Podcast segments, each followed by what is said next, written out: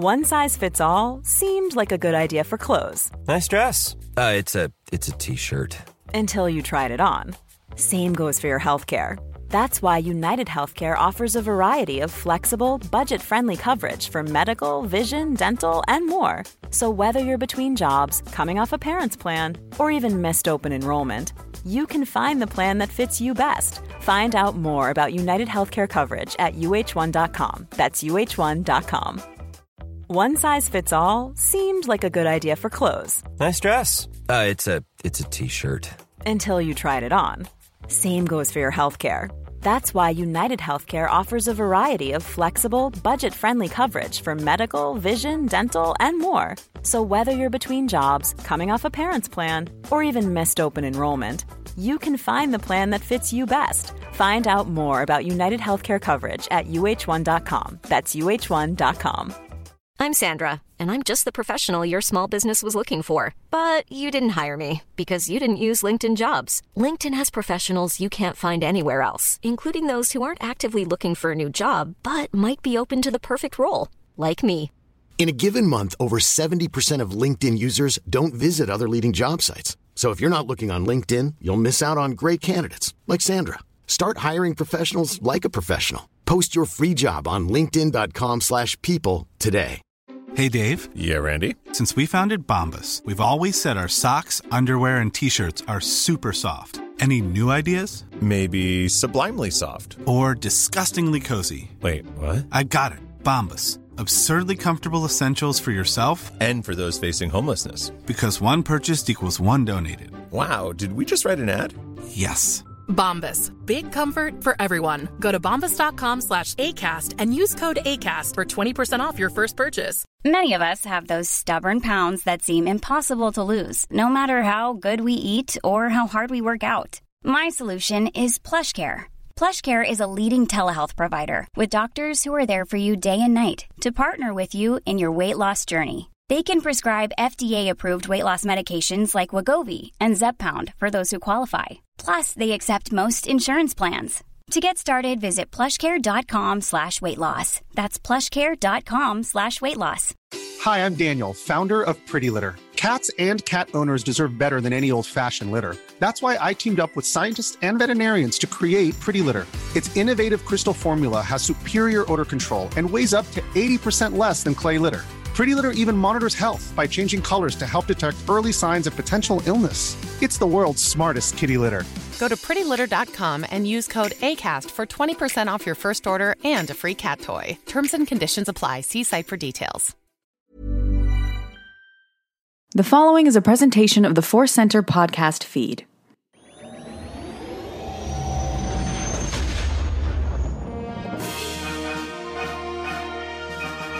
From the center of the galaxy, this is a Force Center podcast feed. I'm Ken Napzok. I'm Joseph Scrimshaw. And we're still filling in for Jennifer Landa, who's out and about. Uh, we are here for Force Center, the big show, the main show, the Superstar Destroyer of our fleet. It is back, that Superstar Destroyer, and we're here to talk today about Rey answering the hero's call. We're going to dive into that Rey Age of Resistance comic. We took that deep dive into Snoke, which also meant we took the deep dive into Kylo and Ben. And we figure Rey, Joseph, she deserves the spotlight as well. Absolutely. And this Rey comic had like a big side of Leia, the same way the Snoke one had a big side of Kylo. I can't wait to talk specifically about the stuff Yeah. there. Uh, we're going to get into that, but today's podcast is brought to you by Audible. Get a free audiobook download and a 30-day free trial at audibletrial.com slash Center. Over 180,000 titles to choose from for your iPhone, Android, Kindle, or MP3 player. And a little bit later, we'll have our Force Center recommends an audiobook we think you should try out on us. Uh, we always like to catch up on Star Wars or life adventures. It's been a busy time for both of us, I know, which is a good thing to have in this town. But uh, any good life adventures? Star Wars uh, fun? I haven't had a lot of Star Wars adventures because most of my Star Wars adventures are reading things or looking at things for Force Center. So we talk about our adventures. I haven't had any Yeah. extracurricular Yeah. Star Wars adventures. I've played a little bit of Battlefront 2. There's always something funny. I, I was playing uh, uh, the Starfighter Assault, and I was Han in Chewie's Millennium Ooh, yeah. Falcon. The the voice actor for Han, great. Yeah. Uh, and there was there's one thing where he's like, "Come on, come on, keep it together," uh, and it was triggered wrong, so I was shot down. The Falcon entirely exploded, and then like beat beat, come on, come on, hold it together. Like, too late, Han, too late. Hans Force Ghost would say. Yeah, yeah. My only uh, life adventure is the the Emmys last night. I watched Yeah. the Emmys. I did some live tweeting, Right. And one of the tweets uh, went a little viral. Uh, so that's always just a weird experience because of the number of comments you get. yes. Uh, All great. Yeah. Well, you, you, sometimes they're like, "Oh man, I oh I, I wasn't I wasn't ready for that political tweet to go viral. I need to clear my schedule." this was just a dumb thing about. Uh, you, did you see the Emmys? I don't want to spoil. I did for you. watch the Emmys, or at least it was on while I was doing some work. And uh, Yeah. Grace uh, gets her Super Bowl, so Okay. we, we definitely watch it. Yeah. So you saw how Jason Bateman, as a director, beat the entire final season of Game of Thrones, right? yes, yes. He had that. He just utterly looked like Michael Bluth. Oh, You yeah, know, yeah, I just couldn't believe it because he just had the like. What? this isn't. I, I wasn't even paying attention. Why?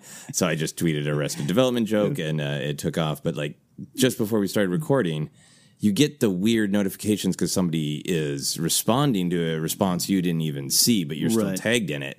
So starting to get these angry tweets of like, "The f are you talking about? Like, what the hell are you thinking? We shut up and talk about saving the OA." I'm like, "What are you? What?" And then I realized that Netflix itself had responded to me with an obscure joke about a different movie that Laura Linney did because Laura Linney is in the background of the photo I tweeted, and then I've got all of these OA stands who are just like, if Netflix tweets anything, they're going to yell at Netflix about saving the OA. So it's just like, man, you you peel the layers of culture, and there's just more and more onion there always. It's uh, it's always fun to be recognized. Therein lies the problem. Yeah, I did see that tweet. Very funny. Yeah, you're absolutely right. Michael Bluth. Uh, I can't help but look at my, him and see Michael Bluth, so it makes sense. Especially when he makes Michael Bluth faces. Yeah, Yeah. I've always, uh, having watched you live tweet a Super Bowl, and uh, you're you're so great at live t- tweeting. But watching you on the draw with your camera, getting screenshots, is one of my memories of that. And I can only imagine you getting the Emmys going there.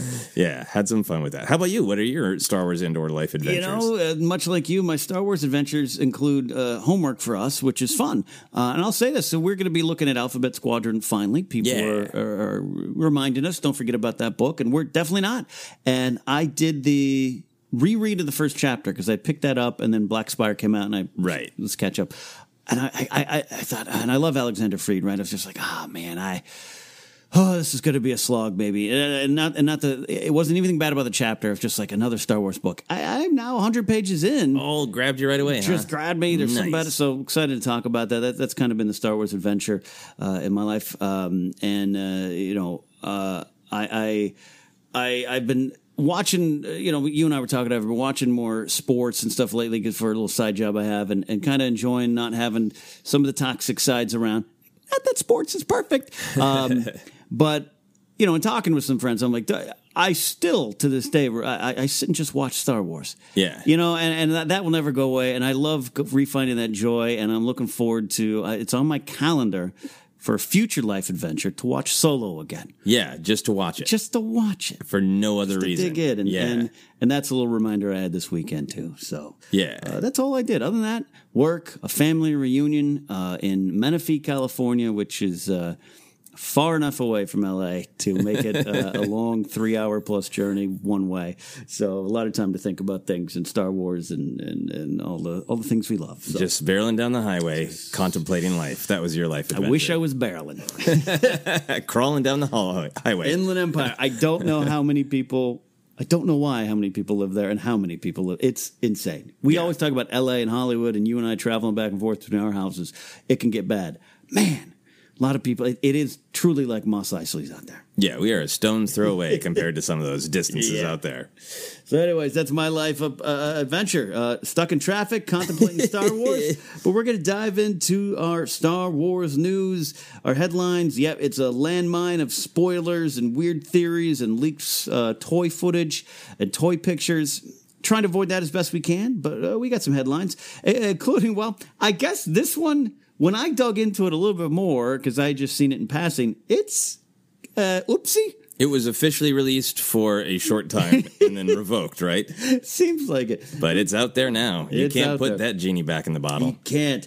Uh, a writer for Star Wars Insider, Jay Stobie, tweeted out a cover of the upcoming episode. And I've got his tweet here because you can't find the tweet, but there's a website with a with a screenshot. He wrote, "Whoa! Check out the covers for Star Wars Insider issue 194. Rey is on the newsstand cover left, while Kylo Ren is on the comic store cover right. I wrote a fan article about coping with life after Skywalker that's mentioned in the issue's previous description, and he's got a picture. And the one that got really, you know." Caught up is uh, or, or, or sort of went more viral, at least for me on my feed, was the Kylo Ren First Order side. Yeah. and we know there's a Rey side, and, and that maybe we're going to talk about that second or Joseph, about a Christmas calendar. Anyways, the picture remains.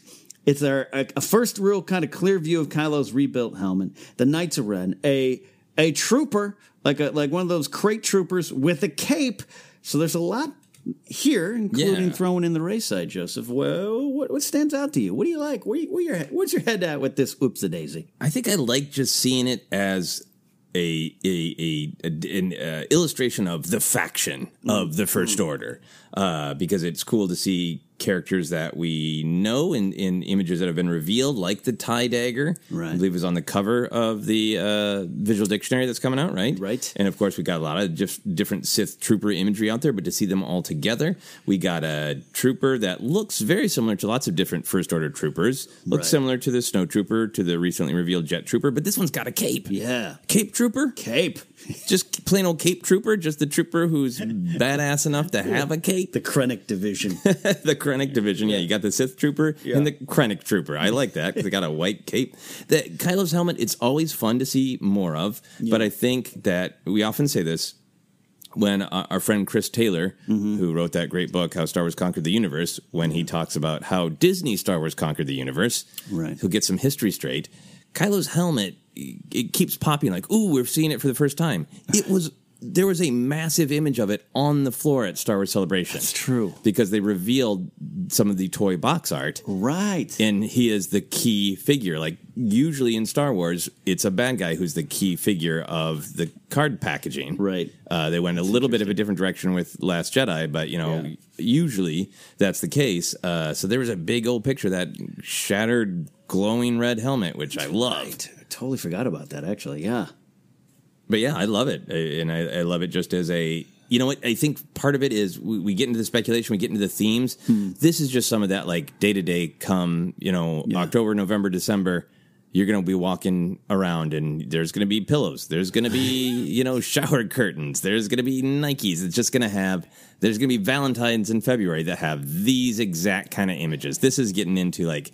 This is what the day to day you like Star Wars, and you're walking down Target, the kind of Yeah. stuff you're going to see. Yeah, yeah. I, I do want a Valentine with a tie dagger on it. There, that would be awesome. There. Yeah. As far as what stands out for me in this, everything you say, you say I, I echo. I love that behind Kylo, there's like a sun or a star, which a sun is a star, by the way. um, but you know what I mean. Uh, with some Tie fighters flying out of it, that reminds me a lot of the Force Awakens imagery. Yeah. uh, JJ loves uh, shooting ships on the planets in the sky, not in space. Uh, I, I like that a lot. I really that Cape Trooper, whatever it is, this uh, crate flame trooper, whatever with with a cape. I don't know, or if- or if his name's uh, you know Bob uh, Cape Trooper, and he's important. Um, Capey McFlame Cape, pants. yeah, uh, I really like the image, and the Knights of Ren there. I, I I am excited to see what they do with the Knights of Ren. I, Oh, I God, yeah. On record to say I didn't miss them at eight, meaning this movie ended. I went, oh yeah, they weren't there, uh, but I had been looking forward to more of them going into eight, and so I'm I'm there nine. That's a good shot. Yeah, yeah, and that axe that keeps popping up, which we haven't Right. talked about, which is clearly either the same or the same kind of axe that is Right. by the Mandalorian rally armor in Solo and Dryden Voss's office, Yeah. which is like sometimes when you know fans do the, especially YouTube who are trying to get hits, Yeah. do the zoom in circle arrow. I'm like, yeah, okay, yes, yes, that could be a potato or slave one, great. But this one is like, yeah, it does look like the same axe, and I'm really, I'm really uh, looking forward to, even if this is just a sort of, hey, this is from the story group. There's no big narrative thing. It's not a clue to anything. It's just a cool thing. Maybe there'll be a book that's follow the axe from Dryden to Knight of Ren. You know, Right. That even if it's just that kind of thing for us more uh, deep level Star Wars fans, I'm still excited about it because it's a fun, cool connection. Absolutely, I'm right there with you. It's it's uh, Solo was a movie that had a lot of little nods, and so I think it's kind of fun to have that nod back. And uh, yeah, you're right. You side by side, it's Plagueis' staff for sure. Um, but yeah, no, I hope I actually I hope it doesn't have too much meaning. Yeah. I hope it's just one of those little flavor things, and uh, you know, I, the knight that Knight of Ren isn't going to be like, do you enjoy my Mandalorian rally armor staff? Like I got it from Dryden Voss's office after he was killed by Qi'ra, and then dot dot dot.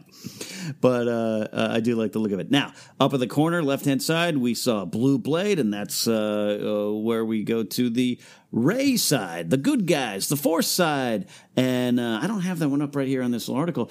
Uh, it might turn. It, it might have something to do with a, a, a- an Advent calendar, a Christmas calendar. the Yeah, shot some- I saw said "Merry Christmas." Somebody, yeah, somebody in in what I believe it looks like impact font. So very, uh, I do use Impact font a lot, so it yeah. makes an impact uh, on many levels. Yeah, uh, in yeah, that the advent calendar is again like to me is like it's exciting because it's this is the kind of merch we're seeing. But but Yeah. I did see some people reacting to some of the characters not being present and Mm. like. Hey, great! If that's true, if uh, if a major character is missing from a lot of the merch, then Right. that's a reason I think to have a big discussion about it. But I also just think that we should probably take a, a deep breath and wait uh, to see how things work out once we're not just looking at a potentially leaked first draft Yeah. of one product. Yeah, man, yeah. Wow. Yeah. It, it, I, I, Could be could be a ba- bad sign of things to come of omitting a character. Yes. Not I, I understand that, Yeah. but there's also like we, we we not everything is a tea leaf to be read. I just sometimes wish we could go back to 2014 and even tell myself, your excitement is awesome. Your joy, Ken, is great. Don't worry. Not every line is going to be connected because I, I got hooked into that. A lot of us got hooked into that and no fault of anyone. It's fun to speculate. Fun to speculate. But now at this point, it's safe to say, like you just said, the tea leaves, don't read them all. Uh, This Cape Trooper is not really Palpatine. It's, you know, it's just enjoy the images as they come. Yeah. So uh, that's that story there. But we got uh, this one here from uh, Marvel Star Wars. It was announced a bit ago that the main line will end in November, uh, but they announced this week an epilogue to it all. Star Wars Empire Ascendant will be a supersized one shot. That's like 56 pages. A lot of different authors wrote stories. Uh, sort of ta- take place after uh, the end of the main line, uh, and we'll find the rebels building, literally building Echo Base on Hoth. Vader will be looking for him, and we'll also deal with the fates of Doctor Aphra and Beilert Valance uh, from the Target Vader series, which I, I have only one issue. And I haven't picked it up. I don't know why it's not in my stack. I'll have to go to my shop and figure Yeah, out. that one hasn't been super on my radar. Uh, the first issue was it was good. Had Dengar in it, right? Yeah, we're good. Okay. We're good. You know. um, but Doctor Aphra, I've read everyone, and I love Aphra as a character. The comic has been up and down for me personally, but I always enjoy it because the Aphra character is just just great. Sometimes Yeah. the story gets really wacky, uh, good. Sometimes it gets wacky, bad. But uh, this is where we're at, uh, and uh, this is all ending. Well, actually, actually, the Aphra series not necessarily ending. No official word, but the 40th issue is due in December, and the log line for it does read as if Aphra is ending. So this is going to be her Right. fate revealed in this comic. So And this is yeah, this that was straight from StarWars.com, right? Correct. That bit of uh, of text saying her fate. Correct. Which seems like that means wrapping it up. very yeah. I would take it as that. Yeah, take it as that. Um, and uh, the Target Vader series was always going to wrap up. It was a short, uh, short little series there. So, Joseph, I know you fell off the comics a bit. I, you're not alone in this. I'm that. on my iPad, and I'm not. I, I am about halfway through the ru- entire run of the Star Wars mainline series. Okay. So, uh, what about issue 35, 40 range right around Okay. there. I think maybe a little bit earlier. I think I just read um, all of Yoda's adventures through Kenobi's journal, so maybe a little bit earlier. Okay. Okay. Uh, Aphra series you didn't dive into? I have not, but it's Okay. all on my iPad too. Got it. Honestly, the comics are just a matter of time. Time. Yeah, of like when can I possibly? I mean, talk about life adventures. My day to day life adventure is going. How can I possibly read or watch all the things I want to? You have to choose. yeah, I have to, and then revisit the things that I love. You know, yeah. So that I mean, for me, Star Wars comics is like, Yeah. hey, I I can only I only have so much reading time. Even even though comics are a quick read, and you know, last week uh, covering the Snoke one and this one uh, covering the Rey, I bought them digitally, which is something I don't normally do, and that keeps me from getting to my shops a little far from me now. But I'm loyal to a shop. That's what uh, us comic collectors are, and uh, I get so behind on it, and I just I'll choose a Saturday afternoon. Let me get Yeah. through seven of them. Um, but yeah, that's that's not. I, I don't want to. It has nothing to do with the quality. No, Um, though I have some not issues. It just it's gone comic booky, which shocker. It's a comic book. So I guess the question I have for you is is is what do you think this the Marvel mainline series will be remembered for? As best you can tell halfway through the series, but you've definitely been up to date on what's going on. Yeah, I think if there's one moment, I think it's going to be that early on moment of Boba Fett telling hmm. Vader that the kid who blew up the Death Star is Skywalker, and Right. seeing that just the great comic book storytelling and that crack in the glass is really powerful, really well done. So in terms of just like a moment, um, I guess subjectively for me, I think it might be remembered for uh, these are your first steps, Disney Star Wars. Yeah, because y- you know when they took over, I think we were going to be quick to forget. They're like, look, yeah, the prequels were financially successful, but mixed opinions on them at that time Right. when they're relaunching everything, and they relaunched so hard to classic trilogy. Right, the mainline Yes. comic was. Classic trilogy. The first episode of Rebels is basically like, "Hey, forty-year-olds, do you remember this?" Yeah. Like, it, it- I, again, that's not a criticism. it Yeah, was yeah. just a really solid choice of let's go back to the basics. And hmm. I think it went back to the the basics in interesting ways in that it did go back to the original characters mm-hmm. in sort of an original timeline fun space. They had room to do cool things like that Vader moment. Right. But then I think is as you were saying, it did become very comic booky of like Yep. okay, it's fun to have adventures with these characters, but only so many adventures can be a seminal turning point, right? Right. Particularly when narratively, the movie is the most. Im- what happens to Han and Leia's relationship Yeah. is the most important in Empire Strikes Back. Yeah. What happens to Luke's understanding of the Force is the most important in Empire Strikes Back.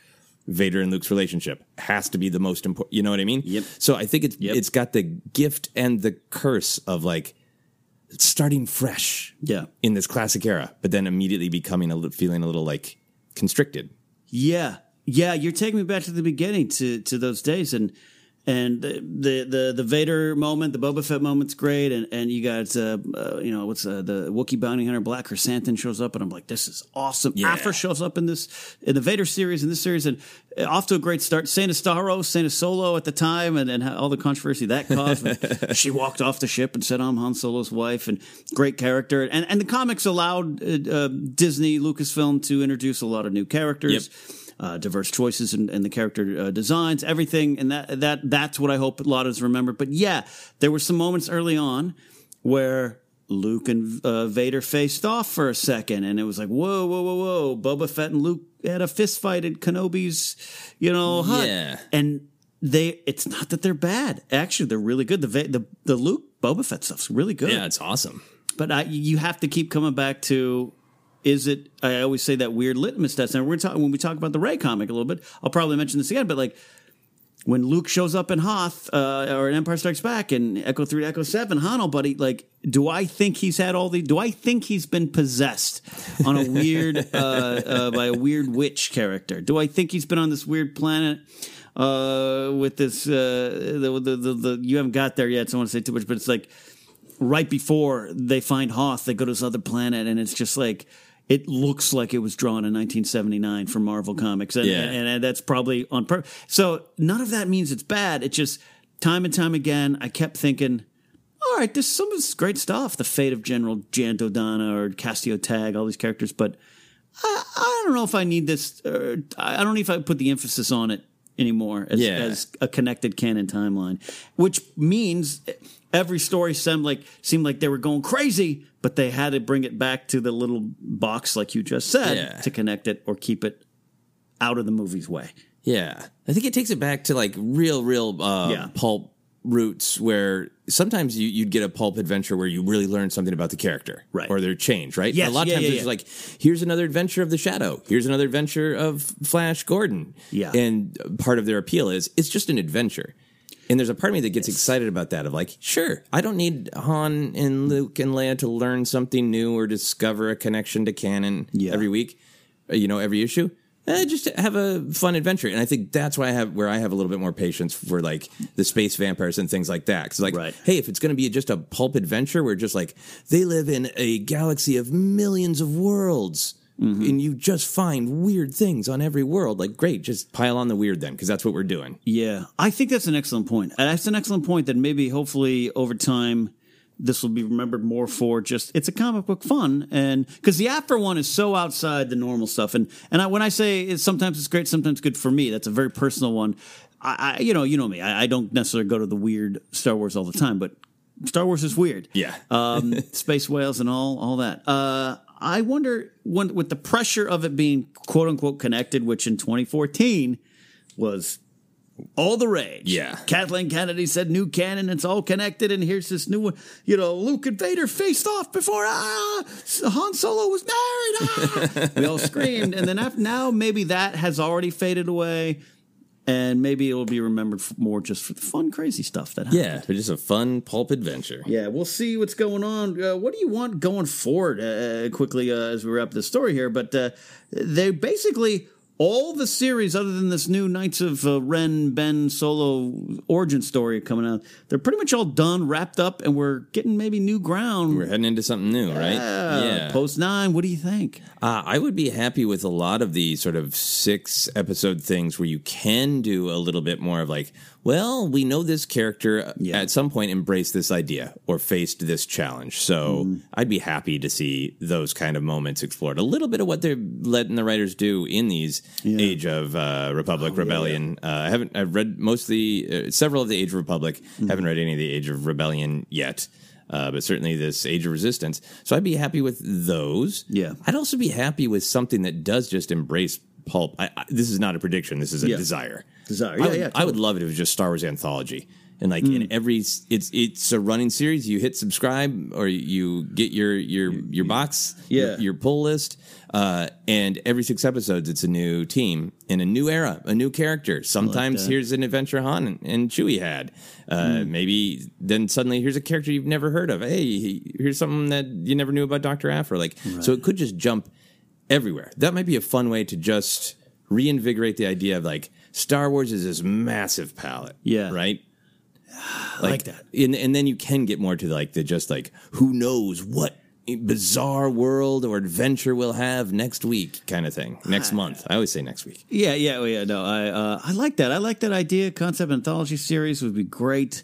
Uh, and and post nine, maybe they can take it into different parts. And you know, I think a lot of this has to do with they're not sure where, where they're going with the movies right away. Um, even, even Rian Johnson saying last week, "Hey, we're still waiting for a game plan." It's hard to tie comics back to that. I would imagine. And you don't want to chew up too much room Right. of a specific time period that the Yeah. movies might visit. Bi- visit. Yeah. Yeah. Oh, here's my actual prediction. Yeah. It's probably all they're probably clearing the decks for Project Luminous. Oh, that's true. Considering, I think we're going to get a Project Luminous announcement at New York Comic Con. Oh, yeah. oh, Triple Force Friday weekend. Yeah, that's right. Is that just next week? Is that the Yeah. triple? Four? Oh my gosh. Yeah, it's a, it's a big Star Wars weekend. We're gonna have a lot on our plates, Ken. I've lost track of time. Coming soon, coming soon. Uh, not, uh, October fourth weekend. Yeah. Yeah. I'm not, and you're not. Uh, correct me, right? Heading to New York Comic Con, so we won't be there, but we'll be ready. All Yeah. right, okay. Final story here as we move on to uh, other bigger things, but uh, it's time to sign up, kids. Time to sign up for Disney Plus. That's right, it's here. The sign up has begun. There's a seven day free trial going. If you sign up now, either the monthly or annual uh, package, you'll get a seven day free trial. And if you uh, tune into The Mandalorian, you're like, not for me, you can cancel by November 19th. Now, note to get the bigger bundle that includes uh, ESPN streaming and the Hulu ad supported version. That doesn't happen yet. That's a twelve ninety nine price point. You can't get that yet. Um, but if you want to get Disney Plus six ninety nine or sixty nine for the year, It's out there now. The big question, Joseph, have you signed up? I have not signed up yet. The tab is open. Uh, they did the ad for it during the Emmys, right? Yes. And then I saw people tweeting like, "Yeah, it's broken." Like, uh, yeah, if we all uh, rush Yeah. right now. You know, it's there's so many things in being a Star Wars fan and being a genre fan that are like, did I get the ticket first? Did I get the collectible at Target first? Did I sign up to get in line at the thing for the thing? And this is like, they want as many of us as possible. I will sign up at my leisure tomorrow. Uh, that is wise because I tried this morning and I put in all my credit card information. Shows the year pass, the annual pass. Uh, I don't need Hulu or ESPN at this point in my life, and uh, um, yeah, it's it's showing a payment processing problem. But then I got an email saying your account has. Uh, thank you for signing up, and I try to quote log in somewhere. Where's the login? Nothing.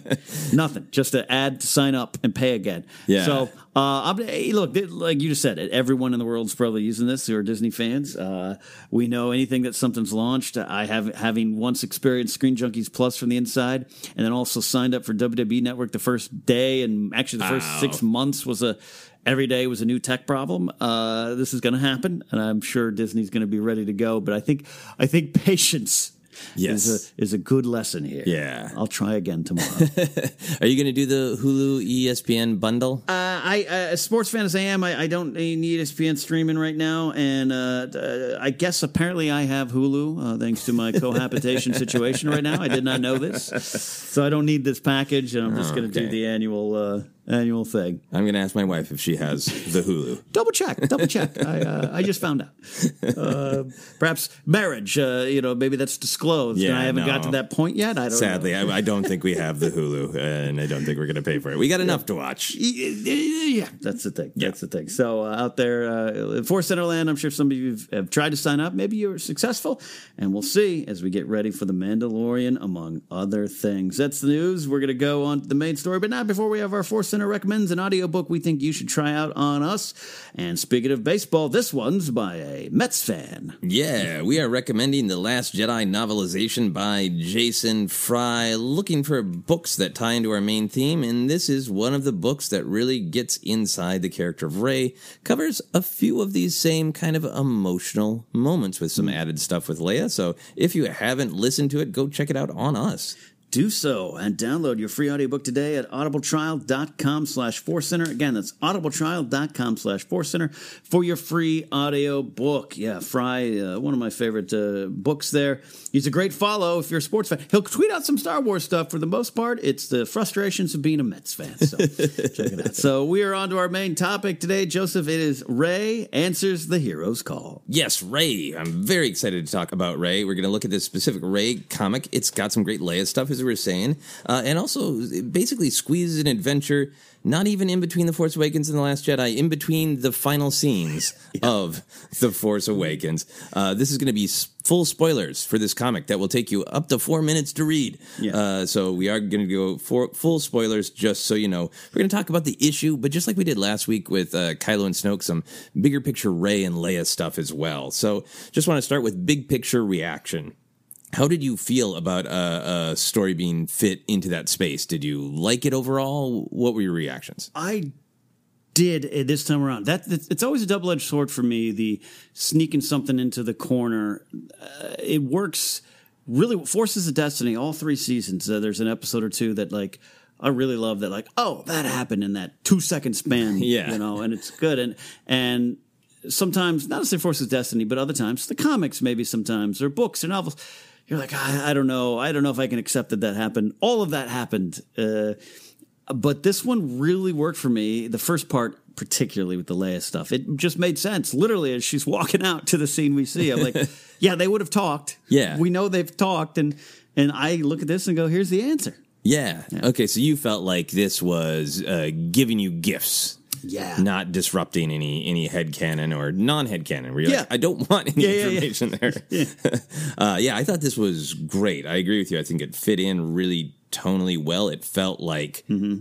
scenes that would have been in the movie if we normally watched four hour long movies, like kind of thing. Um, I really liked the dialogue. I thought it had uh, just Yeah. a, a really captured Rey in particular, uh, her dialogue. I liked that in such a short comic, it really embraced lots of the tones of Star Wars because there are some deep thematic ideas we're going to talk about. Uh, there was a sense of like fun adventure. There was some kind of like silly, like I can't believe that happened. Like, whoops, Chewie's on fire. yeah, yeah, yeah, yeah. now R2 blasts him with foam, and he, he looks kind of funny. Like it, it balanced all of these tones that Star Wars can be uh, Mhm. miraculously well. I thought, um, and then I I think did just obviously it was really on point with the big picture theme of alone. That was the title of the comic, right? Right. But also that idea of just like let's. I think why it worked so well with being in between those scenes is it was sort of laser focused on what is Rey thinking about, mm. what is Rey wondering, what is Rey feeling from the end of the Force Awakens to the beginning of the Last Jedi. Absolutely. And I think it, it did a great job in that, which we will dig into. Uh, we're going to move on to something, a, a, a term that you coined, the mm. emotional canon. We like mm. to talk about emotional canon. This has a lot of emotional canon of Han Solo. So Leia says to Rey that basically she sensed what happens. She already knows what happens, but she wants to hear Rey tell her. Hmm. Hmm. And Rey says he just went out there all by himself, no railings or anything, nothing to hold on to. And Leia says he didn't face Kylo Ren. He tried to speak to our son. Yeah.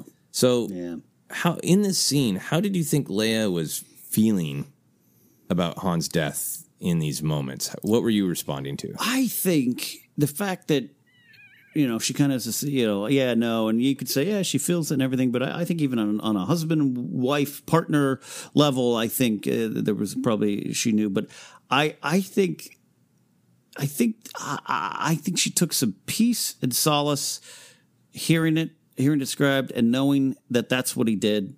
That it was about Ben Solo, about what she had wanted him to do because he probably deep down knew he needed to do. We're going to dive a little bit more into Han and his Yeah. his goals. So I thought that was a great moment. I thought it, there was the Leia stuff here. This is all about Rey and it's some great Rey stuff. I really was just uh, my heart warmed by a lot of the the Leia stuff, quite frankly. And this is one of those moments. Yeah, it just it just completed. It was a little bit of a closure moment for me as a fan with Han and Leia. Yeah, yeah. I think there's sense. there's a lot to it. We've talked a lot about how Leia gives him that mission. If you see her son, bring him home, and you Mm-hmm. can see that in Han going, "I promised Yeah. the love of my life and his mother that I would do this, so I Mm-hmm. am going to do it." Um, and, and I like, yeah, that she senses that that's what happened. Yeah. But I, I think uh, there are layers and layers of what I like to this one page of comic book. Rey is in this place of feeling afraid that she's alone, knowing factually that she was abandoned as a child, right. made that immediate connection with Han, and then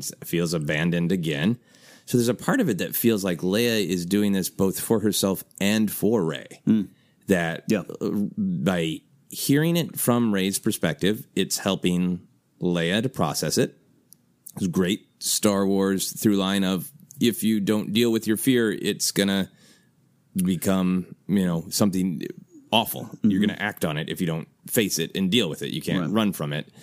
So it seems like very healthy of Leia to be like, I yeah, I need to keep the resistance going. I don't have a lot of time to mourn. Yep. But if I can just hear through somebody else's eyes physically what happened, I can help process it. And it seems like Leia does get these verifications from Rey of like, yeah, he was doing what he needed to do. He was trying to reach our son, and he was being heroic. Yeah. Um, he did not die in vain.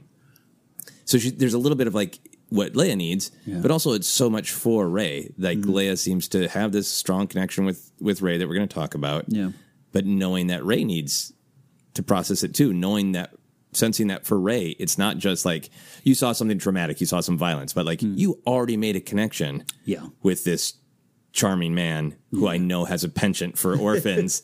I bet you're really hurt and scared too. Yeah. So let me, you know, the love of my life was just murdered by my son, hmm. but let me comfort you is like some hero Leia at her best stuff, right? Dan, that's a through line all the way back to New Hope, as we've talked about in other th- uh, other episodes. Yeah, I oh love, yeah, the my planet just blew up. Blew Let up. me comfort you about your. Here's a blanket, your Luke. Space dad, your your Jedi dad. Yeah, but yeah, and that, and that's uh, something I love that we can build out from and make it work. And yeah, I love that idea that uh, Rey now feels in a way, oh, well, here I've been abandoned again. Maybe Han, you know, because the, the the note it's it's a fun little inside Star Wars joke if he went on a, a walkway with no railings, Right.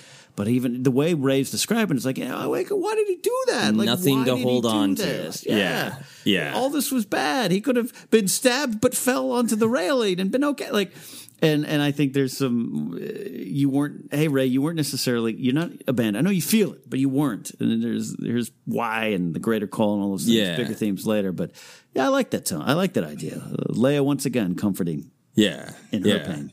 So uh, you're talking about the bigger themes. Leia also specifically said Han knew there's a time to run and a time to make a stand because Rey asked, "Well, why did he do that? Why didn't he just? Why did he face him? Why didn't he just get out of there?" Do you like this idea of when to run and when to fight as a theme in Han's life and a theme in Star Wars in general? Yeah, I do. I, we've talked a lot about what it means for Han and, and, and how the success of Solo in our minds has a lot to do with setting out the, the plan for his life uh, and really where it started and the focus and him wanting to be something that he's not, but always knows he needs to be something else. Like that. That's that's that's a key theme. I, I do. The time to run is interesting because that comes back later. Yeah, And I go for some reason I go to Thrawn stuff from Heir to the Empire about you know uh, we need to live to fight another day. Sometimes that's Yeah. sometimes better than a, a victory or a lot. You know we need to fight again, and that's just on a military strategic point of view. So Han would have some of that, um, but it also goes a little bit to a lesson he might have learned from Kenobi. You can't win, but there are alternatives to fighting. Yeah. So Han knows the strength of that too, and that popped up in my mind here because I was focused on that. Because overall, we get it. We, you know, if you've been a Star Wars fan for a while, yeah, yeah, that's what Han does up until the end of his life. Um, but Yeah. I, I was like, what is that? Like, I want some examples of when Han ran away for good. Right. Went back to the Kenobi lesson. Yeah, yeah. I, I think there's just so many great rhythms with different Han choices. Obviously, his famous, you know, choice in A New Hope to initially run away from the fight Yeah. and then turn around and go like, no, this is when to make a stand. In, in the solo movie, there's there's so many different ideas of like every time early on, his instinct is to just run. Like right away after they botch the Crimson Dawn job, hmm. he says to Beckett, like, well, I'm, I'm already wanted by the Empire too. We Yeah. can just run. And that's kind of like one of the main themes of Solo is Beckett understands that Crimson Dawn has more power. Qi'ra understands that the person behind all this you don't just run from. Yeah. It's it's Qi'ra's goes through all these manipulations so Han can run Yes. and pat himself on the back for it ultimately. He makes a stand for Enfys Nest because he uh, doesn't like bullies, uh, especially bullies towards orphans, which is a big thing for his. But then I go to uh, you've mentioned this uh, is a favorite scene. It's, it's mine too in the carbon freezing chamber when he stops Chewie from fighting. Right. And in that context, it is like Han is the wise one. You know, Yeah. like we've known Han to be the, like the I'm going to scream at the stormtroopers and chase them down the hallway, and like you get a sense that there's a part of Han who would be like the yeah, I know we're outnumbered and Vader and Boba Fett are up there, but Get up, yeah. yeah, Chewie throw the, the solo luck will come through sometime, and that's a moment you know in, hmm. in a more somber film hmm. where he's just like where he literally says, you know, I'm paraphrasing, there there'll be another time, Yeah. save your strength, and that seems like a not necessarily when to run, but a like no point in fighting. Yeah. There'll be another time. You get the sense that Han has stayed alive by knowing, hey, I've been hmm. chased. I've been chased. I'm not going to stop being chased. I'm going to turn around and shoot. Versus, there's no point in having this fight now. Yeah. I'm going to the bar.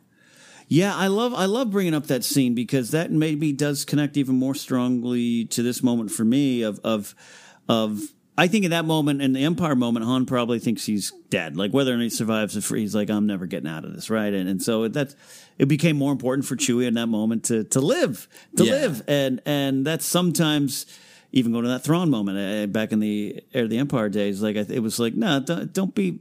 What what do you? What's the gain by running into a, your own death? Yeah. Like, don't we? We'll figure this out. And I think that that that's uh, that's a great moment to uh, more than Han, like Han failing to chase Kylo on Takodana with Rey is a failure. That's not a lesson. That's him like I can't do this. I'm, Yeah. I'm afraid because it brings up everything and forces me to face my son. All those things. So Yeah. I, I really like that example and ties almost more directly to that line. Yeah. I also just liked it from Leia's perspective too, that she is imparting this wisdom on Rey, and the rest of the mm-hmm. comic is is focusing on does does Rey absorb this message? Mm-hmm. But that's really a neat idea to know that that's the lesson that Leia was trying to impart to Rey, and then we turn around right to the beginning of the Last Jedi, and this is her, where her mind is at. Yeah. When do you run and when do you make a stand? Yep. And Starkiller Base, we had to make a stand uh, because it's too destructively powerful. Now we're just trying to run Yeah. which like if you tie all of those emotions to what just happened to Han, the advice she gave to Rey, it puts more power in that slap across Poe's face, right? Because Yeah. like, I have lived a life I've been memorializing in my own mind Yeah. My, the love of my life because he knew when to run and when to make a stand. I decided this is the time to run. Yeah. And you defied me. Yeah. Like, man. Yeah. It makes it more powerful. Uh, wow. Yeah. I hadn't even really looked at the Last Jedi connection. I was looking back more than forward, and that's that's that's really great stuff because Han Han and Poe have that connective thread. I think it's probably the way Leia's an affinity for him and everything. But yeah, yeah, that's that's that's the lesson right there. Uh, great job by the writers. Yeah. I love this is what I love when we talk about the emotional canon here. This is this is where, where you can put stuff down on the map and go backwards and forwards. Here's where it connects. Yeah. And I'm tired of hearing nothing connects. Yeah, I mean, it all connects from a random axe in the background of Solo Yeah. to the emotional state of the Mhm. main heroes. And I just feel like Last Jedi, it's so what is at stake is Mm.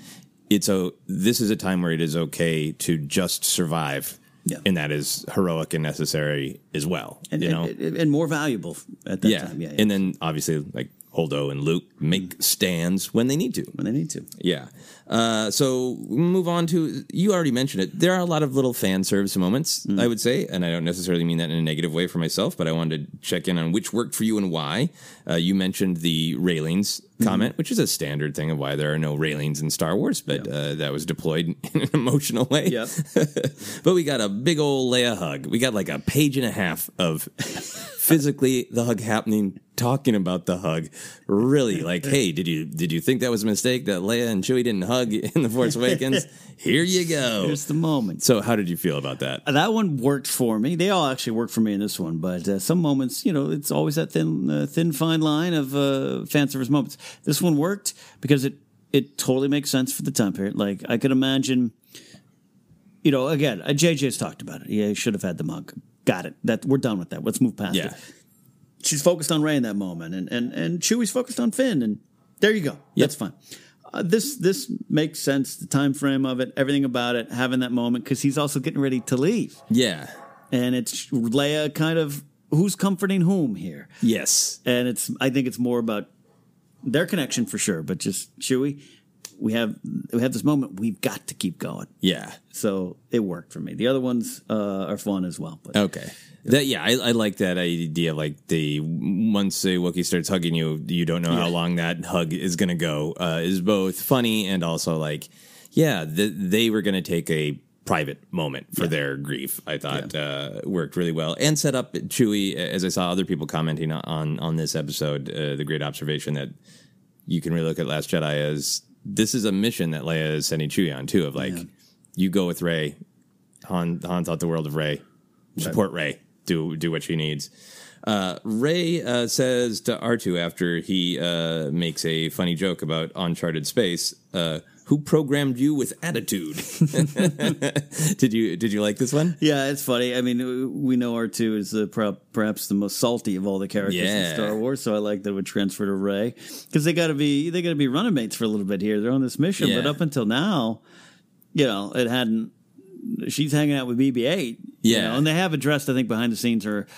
You know, uh, uh, JJ. I think there was a reason given. It's just it's simply you know BB-8 is Poe's droid, so Yeah. you know um, that's why the switch. But I so I like the idea that she's learning about R two at the same time as you know. Yeah. we're seeing their connection. Yeah, yeah, and I think isn't- I think this is one that Rian asked for that because Rian wanted Luke and R two Yes. to Yeah, yeah, yeah, be yeah. able to connect. That's right. Yes. Yeah, I thought that was a uh, that would be a fun line in any Star Wars comic to me. Mm-hmm. But with Rey getting to know this droid fresh, especially after what does seem like just the the ball of sunshine with maybe a little bit of a dark attitude, uh, BB-8. But BB-8 seems more like a vicious puppy Yes. who was like, my natural state is this, Yeah. but if my owners are in danger, I will man an AT-ST and Yeah. kill you. Uh, but R2, yeah, salty old sailor. I like the idea that he wakes up after his long low power mode nap. Even saltier, and that's why Yeah. the second he sees Luke, he's like "f this, f that," and looks like "Hey, Sacred Island," and then he's like, "Hey, I know exactly how to go right for your most vulnerable spot, Luke Skywalker," and Yeah. like that he's already just with Rey, just being like, "Come on, Come on. I love the idea of R2 being like, enough with this, man. Uh, Come on. I gotta I gotta flight to catch. Here's here's the message. Get to it. Come I on, got man. stuff to do. Yeah. I gotta get back." One size fits all seems like a good idea for clothes until you try them on. Same goes for healthcare. That's why United Healthcare offers flexible, budget friendly coverage for medical, vision, dental, and more. Learn more at uh1.com.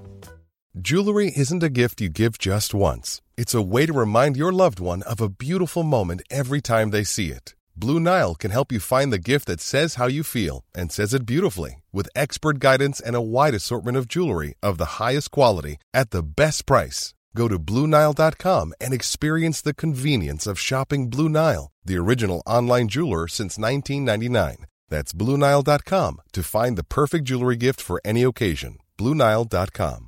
Hey, I'm Ryan Reynolds. At Mint Mobile, we like to do the opposite of what Big Wireless does. They charge you a lot, we charge you a little. So naturally, when they announced they'd be raising their prices due to inflation, we decided to deflate our prices due to not hating you. That's right. We're cutting the price of Mint Unlimited from $30 a month to just $15 a month. Give it a try at mintmobile.com slash switch. $45 upfront for three months plus taxes and fees. Promo rate for new customers for limited time. Unlimited more than 40 gigabytes per month. Slows. Full terms at mintmobile.com. Many of us have those stubborn pounds that seem impossible to lose, no matter how good we eat or how hard we work out. My solution is PlushCare. PlushCare is a leading telehealth provider with doctors who are there for you day and night to partner with you in your weight loss journey. They can prescribe FDA-approved weight loss medications like Wegovy and Zepbound for those who qualify. Plus, they accept most insurance plans. To get started, visit plushcare.com slash weight loss. That's plushcare.com slash weight loss. A lot can happen in three years, like a chatbot may be your new best friend. But what won't change? Needing health insurance. United Healthcare Tri Term Medical Plans, underwritten by Golden Rule Insurance Company, offer flexible, budget friendly coverage that lasts nearly three years in some states. Learn more at uh1.com. Hi, I'm Daniel, founder of Pretty Litter. Cats and cat owners deserve better than any old fashioned litter. That's why I teamed up with scientists and veterinarians to create Pretty Litter. Its innovative crystal formula has superior odor control and weighs up to 80% less than clay litter. Pretty Litter even monitors health by changing colors to help detect early signs of potential illness. It's the world's smartest kitty litter. Go to prettylitter.com and use code ACAST for 20% off your first order and a free cat toy. Terms and conditions apply. See site for details. To sleep. Uh, it, this is one that sent ripples, ripples through the Star Wars fan community. Uh, Rey ends up on a junkyard planet and ends up escaping from a huge, big monster thing by flying either Slave One or another Fire Spray 31 style class ship. Yeah. So, did you like seeing Rey in what may or may not be Slave One? I uh, am going to do 12 videos connecting the idea that one, how did Rey know how to fly this ship? Number one. Two, it's but no. Um, but I'll tell you what, I like the idea. If it if it on any level turns out to be Slave One, I actually think that's great because then it adds to. I think Boba Fett's still alive. His ship's going on. You know, I, Cobb Vanth is a real. Th- I, I actually Yeah. could have fun with that moment. I don't. I don't know or particularly care, but I would be very much okay with that. Yeah, yeah, I really liked it too. You know, to me, it didn't feel like that fan service to be fan service. It seemed like a, such a cool moment where like Rey mm-hmm. needs to escape in a junkyard full of ships. Put her in a cool ship, right? And there's no reason that that couldn't be a non-modified Fire Spray 31 chip, or it is interesting. We ha- do have this vacuum of where is Yeah. Jango. You know, we know that that ship has been partially destroyed before in the Clone Wars and then rebuilt. So Right. who knows what adventure it's uh, gone through? And this is definitely one of those moments where I I didn't over I didn't go too deep. I just went. It looks like Slave One. I like Slave One. Awesome. And it was cool to see I did the Rey same in it, thing. right? I did yeah. the same thing. Yeah, because so- you know, reading digitally, you're kind of sliding sliding along. I know you can choose the. It takes you automatically to the next panel. I Yeah. did this this morning. I was looking through it and and uh, Oh yeah, I do the whole page. the whole page, and I did the zoom in. I go, huh, that's pretty cool. And move on to the next one. yeah, it was great, and I think I love that it's just there and it's not belabored. What's going on with it? As we're recording, I'm sure there's uh, uh, going to be uh, Bob Iger's doing a phone call revealing whether or not it was Slave One right now. We're gonna do a Disney Plus series called The Life of Slave One. Uh, so there are other ships in the graveyard. There was a Venator class star destroyer from the prequel era. There was an N1 starfighter. Uh, it looked like the window of whatever ship she was getting the part from was some kind of Corellian ship. Maybe Dash Rendar's Outrider. I don't know. Uh, but it did uh, cause some good fun speculation that this is a was a relatively uncharted planet, but oh well, now the resistance might have information of like, hey, there are a bunch of close to functional ships from many eras, yeah, close by. Do you want to see a bunch of ships from all over the Star Wars eras pop up in Episode Nine? I do. Uh, I do now that you mention it. And if this was 2014, we'd be like, uh, "This is a clue." um, and we're not making fun. I'm making fun of myself more than anything for that era of uh, fandom. But uh, I somehow, even that shot of the of the of uh, B wing, you know, the, the in the teaser trailer, Yeah. the the D23 footage, like.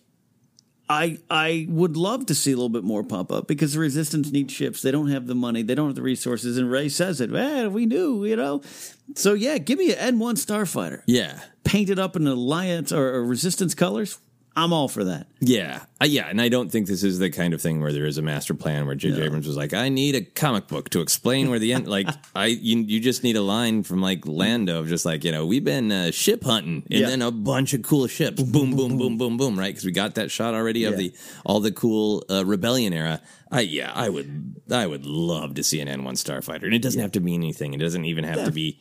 It can be tied to this comic if you want, Yeah. but it's more the idea of I'm I'm all in for episode nine, feeling like a it is its own story, but aesthetically it's Yeah. got some greatest hits moments. Yeah. right. That- you know, yeah. they where they play some brand new songs and some of the classics too. Absolutely.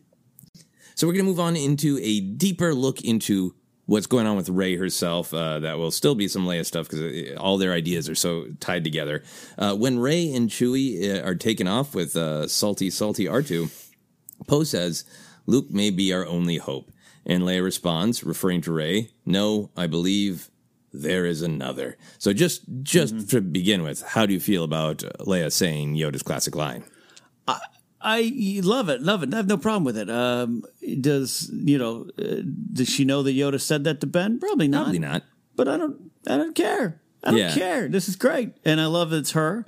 Uh, and I love because Yoda was re- referring to her. So now we got we, the circle is complete. Right. Star Wars poetry is its next stanza. Yeah, she doesn't know that someone once said that about her necessarily. I mean, Luke certainly, you know, told her the truth of who she was and con- uh, uh, encouraged her to study. But that's different than like I have these flashcards of everything Yoda ever said, even when Luke wasn't there. So yeah, Yeah. I do like it is just for full circle. On a deeper level, why do you think Leia believes that that she's been working hard to get Luke back? It Believes that Luke is the spark that the Resistance needs uh, to be this this hero, this visionary, um, as well as his actual power. So why does she believe that about Rey? Is it because Rey is force sensitive, or is there something more? I think I might start there, but it moves more. And I, I've been thinking about this one because she certainly can't. Leia can't have a plan to be like, all right, you go get Luke. He's not going to want to come back. Uh, you're going to have to learn. And, and now all all of this was now your fight. Like, you know, and that's kind of how the story's played out. And Yeah. And the trailer going into nine of A Thousand Generations Lives in You Now, whatever. it's that's not a plan of of Leia's. Yeah. I'm sure she wanted Luke to come back. Yes, yeah. Uh, uh, and not even in ghost form. Like so, but I just think she's got the she's got the vibes, man. She she knows, and I don't think she knows. I'm not t- again. If this was 2016, we'd be like, oh well, clearly because Leia has received the report on what happened to uh, the clone of Palpatine. Uh, Yeah. you know, hey, maybe that's all true, but I I just think she's she from the moment she sets eyes on her on on D'Qar at, at the end of uh, the picture, you know, Yeah. uh, Force Awakens. Leia just know there, there's there, she just knows. I know what you've just been through. Yeah, And I know who you are, and I know how alone and scared you feel. and and what your potential is. I think it's a, a great moment. I, I I think this is one of my favorite comic moments in, in a long time Yeah. in, in the Star Wars comics. Yeah, I totally agree with what you're saying. I think yes, Leia needs and wants Luke back on multiple levels. His his power, the symbol of him, her actual just I need my brother. Yeah. Like I think Leia needs and wants. But I think there is this power to her reaction to Rey. There's been so much great storytelling with Leia's force powers, mm-hmm. her connection to the force in all the modern canon that connects so greatly to just the soulful look on Carrie Fisher's uh, face, her performance in Empire Strikes Back when Luke calls out to her Yeah. and Yeah. she feels it all and the way she intuits what Luke is telling her is true and feels it in um, the scenes in Return of the Jedi. Yeah. Uh, even kind of modern head canon feelings about those memories of her mother are through the Force. Yeah. And she doesn't even fully comprehend that, you know, uh, uh, when she's saying kind but sad and she's Yeah. seeing Padme. What I'm getting to is like r- that Leia's great gift in the Force is intuition Yeah. and truly sensing and feeling people. Uh, there's some great stuff. I think it's in Black Spire about how Leia kind of having the epiphany of like, I might have been using the Force my whole career to really connect with people on a deeper level and truly understand what they need and what they want in politics. And it's made me Right. a good politician because I truly see and hear people. Yeah. So I like this bigger picture of Leia just sees into people's souls. Yeah. And especially when it's somebody who is uh, force sensitive like Rey, very powerful with Rey. And I think Leia could probably sense something too, besides what she actually knows about that lightsaber. Yeah.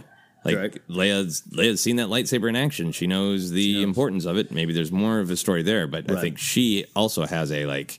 Yeah. What does it mean that that called Called you? You Yeah. you you are not just like uh, no uh, no criticism, but in my head canon, Yeah. you have powerful Jedi who can choose to be heroes or powerful force sensitive people like Mm-hmm. Ezra or Kanan.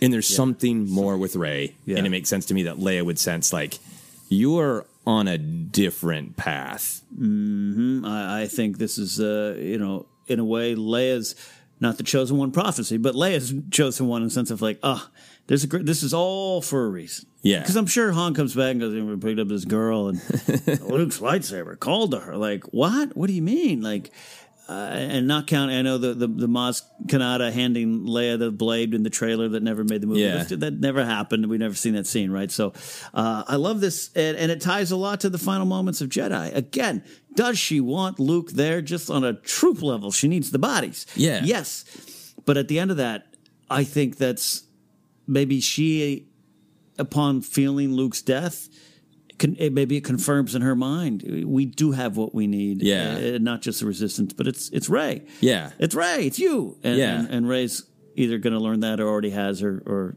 doubt that again in nine. We'll see. Yeah. So yeah, Yeah, it- moment. it's a great setup for nine. If the, if the beginning is like, Rey, you you answered the call. Yeah. you chose to pick up the saber.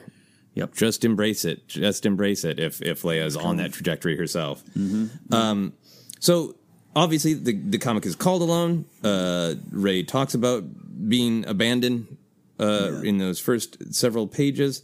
Do you think the concept of abandonment in particular is Rey's greatest fear? And if so, how could that pull her to the dark side? Yes, it's uh, this. This is uh, this comic made me think because the answer But what's Rey's biggest problem uh, or biggest fear for me? I would have phrased it as, "Well, she's trying to find her place in the story." She Yeah. kind of literally says that, says that kind of thing. Clearly, she's waiting for her family that's not there, and and Rey from nowhere is this big theme. And that, to me, that boils down to she doesn't want to feel alone, and she's abandoned. So yes. And that's why I think it it makes sense that when Kylo puts out his hand, I mean, what a in in, in the throne room, like what a powerful moment. Yeah. because to me, I keep talking and go back to the idea that Rey and Kylo are connected uh, intimately beyond any physical way. Beyond, and I'm not even one that's actively against the romance between them. I, it's clearly a possibility. It's Yeah. Star Wars. It's ro- sweeping romances are missing from the sequel trilogy, as we've we've noted. But I love that moment because they know each other's fears. They know each, and so of course Kylo Ben would be like, "You're not alone if you got me." Yeah. And so her to have to realize that saying no to him in that moment does not mean I'm alone. Yeah. And overcoming that little fear, it now, in a way, makes even more sense. Versus if I had said, "Oh, Rey's number one fear is to not have a place in the story," as stated. In, uh, no, the word is alone. Yeah. It's powerful. Alone, abandoned. Yeah. And I, I really enjoyed our talk about Kylo off of that Snoke comic last week because it's really been making me think about how they are coming from entirely different directions and ending up in the same place. That Yeah. Kylo feels this immense pressure because he basically has too many mentor adult loved one figures in his life that he is afraid he's going to fail. Mm-hmm. If you fail a loved one, what? Why do you fear failing a loved one? Well, they won't love you anymore. Yeah. You'll be alone. You'll Be be, alone. abandoned. Rey was literally abandoned. Is uh, afraid of having no one, so they end up at this crossroad where, we're like, deep, deep down, we're both afraid of being abandoned and alone, which makes that reaching out even more powerful. Yeah. But I think it's a, a- an an interesting discussion of why it didn't work. And you you you touched on this. If if that is Rey's greatest fear of being abandoned, if that's what a dark side user could manipulate her to turn that fear into anger, Yeah. uh, and get her to do their dark bidding, is that what Kylo's doing in that moment? Is it clumsy? Does he fail? What are you, what are your thoughts on that? And that, but I don't know if I think he fails for now. And this isn't him coming in Dark Rey, right? Yeah. Watched uh, the TV trailer last night, which was just the D twenty three footage popped up in a football game, and it's like it's like uh, here we go again. But like it even more now. I don't want to say means less. Dark Rey doesn't mean less to me. I still think it, it's still there. It's still a theme. But like I, I think we're still going to see this next chapter. I don't know if Kylo failed because or I, I, I think in the end he does. You know what I mean? Like I still think Rey still might be wondering. In that moment, she overcomes it. Yeah, But she, she was- closes the Falcon door on him, but that's that moment.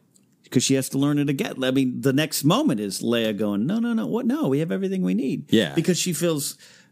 I a lot of her frustration with Luke is, "Don't leave me here alone. I'm alone again. You're you're rejecting. You're not even connecting with me. You're pre-abandoning me." and so she still has to learn, and maybe she still struggles with it. And maybe Kylo, because I don't think she's after power, so maybe Kylo can try again in that moment. I don't know. Yeah. with that type of idea. Yeah. I think for me, it, it's there's an interesting question of is it it it's not Kylo wants her to join him and he's not giving up his dark path. Right. So by default, he is offering her to join him in darkness because he's not going anywhere. Right. Uh, maybe he thinks he he wants to think he can. That's part of kill it all, and we won't have any labels. We won't be dark or light. We'll just be, which seems like in the sort of mythos and uh, morality of George Lucas's Star Wars, you, you got to choose. Right. Um, so you can't have that. So to me, it's this kind of. It's not like Palpatine. Like I know exactly where I'm coming from, and I'm going to push all your buttons because I know I want you to move you like a chess piece. Right. It's somebody who's also wounded and hurting, making this offer. Yeah. But to me, I think it it doesn't work because it hinges on come with me. I'm in the middle of killing your friends. Yeah. Right? Because Leia has found a little bit of place in the resistance, right? She hasn't found it she hasn't didn't quite get that connection she wanted with Luke. She lost Han, but she's got that connection with Leia. Right, She's right. got that connection, certainly a strong one with Finn. Yeah. She doesn't know where, you know, where Finn is at this point. Man. So Kylo's in the middle of slaughtering the other people who Yeah. feel like they have given her a place in the story. So that's what's to me is really fascinating about it. Of like, if it was executed at a different moment with the total intention of dark side manipulation, Yeah. maybe she would have fallen to it because it is pressing on her her weakest point, and it's why Kylo thought she would turn. Yeah, yeah, yeah. If she, it, it, it, it, much like say with Anakin, well, you talk about Palpatine pressing the buttons, but Anakin's fear of loss and and, and uh, his attachment winning over. If if if Rey, if that can be molded from Rey's, you know, fear of being alone, I'm connected to those people now. I don't, yeah. Don't make me alone again. No, you don't have to be alone. You Yeah. be- like, eh. yeah, Yeah, it's powerful stuff, and Yeah. I, I wonder if that's where we're going to go because I still do think what the dark. I think the dark Rey thing is probably a vision. The more I look at it, talk about it, listen to other people talk about it, like literally on screen, it's a vision. But Mm-hmm. what does it mean? I feel like it means Palpatine's going to try to get to her because that's what Palpatine does, and and I'm just uh, it's I'm it's very fun to imagine how could he make her believe that Finn would leave her? Right. That Leia didn't really believe in her. Like they've been together now for a while. J.J. Abrams has said that again and again. They're on an adventure together. They've been Right. adventuring for a while. Like she's got to feel a little bit like this is my family. On some level, I finally have what I want. Yeah. So, oh God, the fear of of losing it, and not just losing it violently, like Anakin has the dreams of, but Mm-hmm. losing it truly. This family, this purpose you finally found is a lie. If Palpatine could convince her of that, that's what would break this character. It's so interesting. Interesting to me as we look to nine. Something you said there. Yeah, we, we've been told several times this is an adventure. The team's together. Yeah. So clearly, Rey now at this point can't feel alone. So what? What would cause that? That I, I know that's what you're asking. I don't directly have the answer, other than he's a master manipulator. Um, is it? Is it now much like with Ezra? You're going to get what you want. Your here's your. Here's here's your family. Here's Yeah. come to come to Grandpa Palpatine. Like I don't know now. You know I don't. I don't. Yeah. Um, Yeah. because that's the question. Yeah. It could be more about anger. If your fear, Uh, yeah, if your fear was being alone, I think you got a victory over Kylo in this moment. Nope, I, I don't need you. Uh, I'm not going to be alone. Uh, in fact, because I'm not alone, I, I we have everything we need right here. That's the Yeah. next lesson we learned, and everything's around. And then, what's better than that to her? Yeah. And it's got to be convincing because I do believe there will be some dark side temptation. Yeah. Otherwise, you know, conflict. Yeah. Yeah. Otherwise, it's just like, can can we kick his ass? Like, um, Otherwise, probably otherwise, work out that way. Hi, Luke. I'm Rey from the. Yeah, let's go. I mean, that's not a movie. So. Uh, maybe we can dig into this a little bit more by by looking at it from some other angles, which is, in particular, I wanted to talk about what makes Rey cling to the light. Uh, what is her motivation in helping people? Because as the plot of this comic unfolds, if you haven't read it, she quickly discovers that this uh, junkyard planet is uh, basically a manipulation where a bunch of people are enslaved, and it is a trap to kill people for money. A big spidery jerk uh, is enslaving people, and she really wants to help. So, what what is that? It it also feels in that moment to me of like the um, where she rejects Kylo is just like a my light side is stronger than that. So there's an element of that as well. There's the deep psychological stuff. What do you, what do you think about her, her clinging to the light is about? Uh, I th- yeah, without just answering, hey, I think she's just kind of a good person and moving on, like trying to dig in. Like, I think in that moment, it's a, it's also just a little the story of the First Order and the Resistance, or even the Empire and and the, and the Republic in, in, in a little tiny little microcosm there of like, it isn't just if it was just money making. Rey, Rey doesn't fight the character. I know we're going to Yeah. dig into it. It doesn't fight the character. It's not just all right. You're making money into your business. You have enslaved enslaved people. I'm. Uh, you are going to answer to them now. I'm going to overthrow that you and put them in power, and that's what we're trying to do here. Yeah. because the First Order is now military control, and and just like the stories of old, I think it, it, for me it could just be that she inherently connects to those type of things, much like Han. For all his smuggler ways, connects to I don't like bullies. I don't like what's going on here. I ain't gonna join. Even our checks in Black Spire, we dive, took that deep dive into. Yeah, I'm not joining your resistance, but I don't. I'm not there yet. Yeah. but I don't like this. She's just inherently good, and I know that's uh, that. that- I don't have a direct answer. yeah, I mean, I think that there is something that she is connected to the light side of the Force. Mhm. Whatever else we learn about her background, the the, the Force is, powerful with her. It, it speaks through her. She was the light that rose to match Kylo. Right. Um, so I think there is some of that, but I also just think it does connect to Han.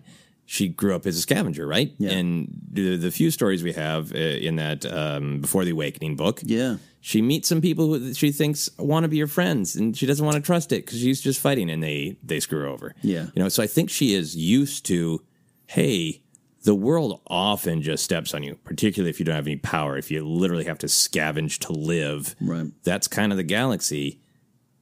So it must just feel amazing. It must be like an emotional oasis in the desert Mm. when somebody goes, "Hey, no, this is wrong. Stop it." Right. And I feel like we get that glimmer when uh, uh, she's offered so much money by Unkar Plutt for Right. BB-8, and she she's like, "I'll take oh yeah, sixty Portions? portions, Yeah. yeah." Which is, but then she looks at him, and I think makes that connection of abandoned with the wonky antenna that I have to fix for him. Like that's me. Yeah. And, and I think it's that this moment of growth in being able to empathize. And I think now she's on this journey of like, well, if I have this power, right, I can make things better for people who are in the situation that I was, right. And that's just that's really powerful and interesting to me. Yeah, I love I love connecting it all the way back to Unkar Plutt, and and, and also you know. Uh, someone who has got a racket going to make money, and other people do his work. Uh, and and while they're not technically slaves, they are because they ha- they can't eat unless they would get get them parts. Yeah. So again, some emotional cannon. Yeah. Sorry. You, no, it's great. I, I think it's a great phrase. We need a T-shirt. I'll get around to that one. Um, you mentioned this. So Rey ignites her blade, and she's kind of learned that lesson of that. Now it's not the time to run; it's the time to stand. I encountered a bully. It's sort of like she's practicing, like you were saying. Hey, this is what it is to have this power and stand up to a bully. Right. Bzzz, the hero's blade ignites, and then she seems to realize, ah, I can do this without actually hacking apart a spider person, Yeah, yeah. and uh, uses the Jedi mind trick to basically make him uh, make Arnia, Arnia, uh, turn himself over to uh, the new authority, which is his slaves. Yeah. his now freed slaves. Mostly Jawas. Yeah, look, Jawa looking things. Yeah, Yeah, yeah. Uh, that's what I would guess by the Yeah. artwork, but who knows? Um, how do you feel that she chose not to physically fight? She chose to stand Mm-hmm. and confront, but chose not to physically fight. She chose the mind trick. I I like it. It's it, it, it's the Jedi way without knowing the Jedi way. Uh, it ties to a lesson she is going to learn. The whole galaxy's going to learn with, with with Luke. Again, a moment of you, you took a valiant stand. You need to run, and I and I'm going to be the one to allow you to run. Is is part of small part of Yeah. Luke's, Luke's moment there. So she's going to learn that later there. Um, and again, also. Yeah, because I don't think she would have lost that fight. no. So it's not a matter of of running to save herself, but running to go about it the right way. Yeah. And again, some inherent Jedi type of mentality there. Yeah, like not a savoring of violence. Mm. Yes. Yeah. Yeah. It strangely reminds me uh, uh, of the beat in uh, Raiders of the Last Lost Ark, where um, where Indiana Jones shoots a guy instead of having the elaborate fight. Yeah. So there isn't just an element of comedy to me of, of she's like, I've got this lightsaber. Yeah. I know uh, Leia has said like hope will be with me always. I'm I'm, here. doing what Leia is Yeah. telling me to do. I'm, I'm I'm learning when to run, when to stand. I'm being a beacon of hope. Oh yeah, I learned Jedi mind tricks. Yeah. they work really well too. That'll be a lot easier. So like there's there's a nice bit of like deep pacifism and also Yeah. like it is easier. It is easy. Uh, so basically, in this adventure, Rey, uh, we learn that by the time she has arrived on Octo, she has fixed the Falcon again, got it up to better working snuff. Uh, she has been to scavenging heaven, right? Because all these Yeah. ships, she finds what she needs immediately. Because like I'm used to Yeah. digging through sand to find broken, right you know, worked over pieces like this. And then she real quick defeats a tyrant. Yeah. And she's aware of it and has a funny line to Chewie of like, I'm paraphrasing, I had to overthrow a dictator. Yeah. Um, so she's she's had some good adventures. Yeah. For you, how does that inform what she's feeling, where she's at when she's standing on that cliff offering the hero's weapon to Luke Skywalker?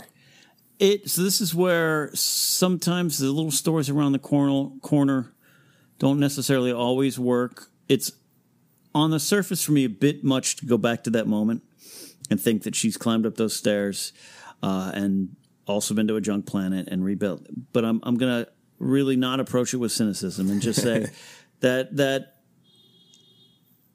in that moment she still view she remember she still has to look at Luke as the answer. Right. She he's still so I'm gonna say that she just did this thing. She just she just real quick like overthrew a dictator and, Yeah. and reinstalled installed a new government. That's what the first order wants to do. And we need Luke to do that because I can't do that on a large scale. Yeah. So but I know that's great and that's what we need to do.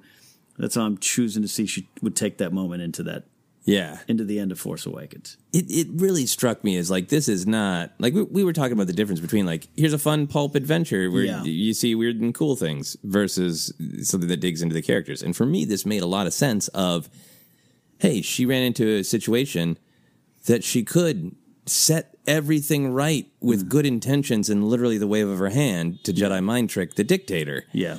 So that's really rich to me that she gets there kind of riding high on heroism Yeah. and a simple version of heroism that Yeah. Luke knows so often it's not that. Yeah. What if it's your loved one and they haven't done it yet? it's not they haven't done the evil thing yet.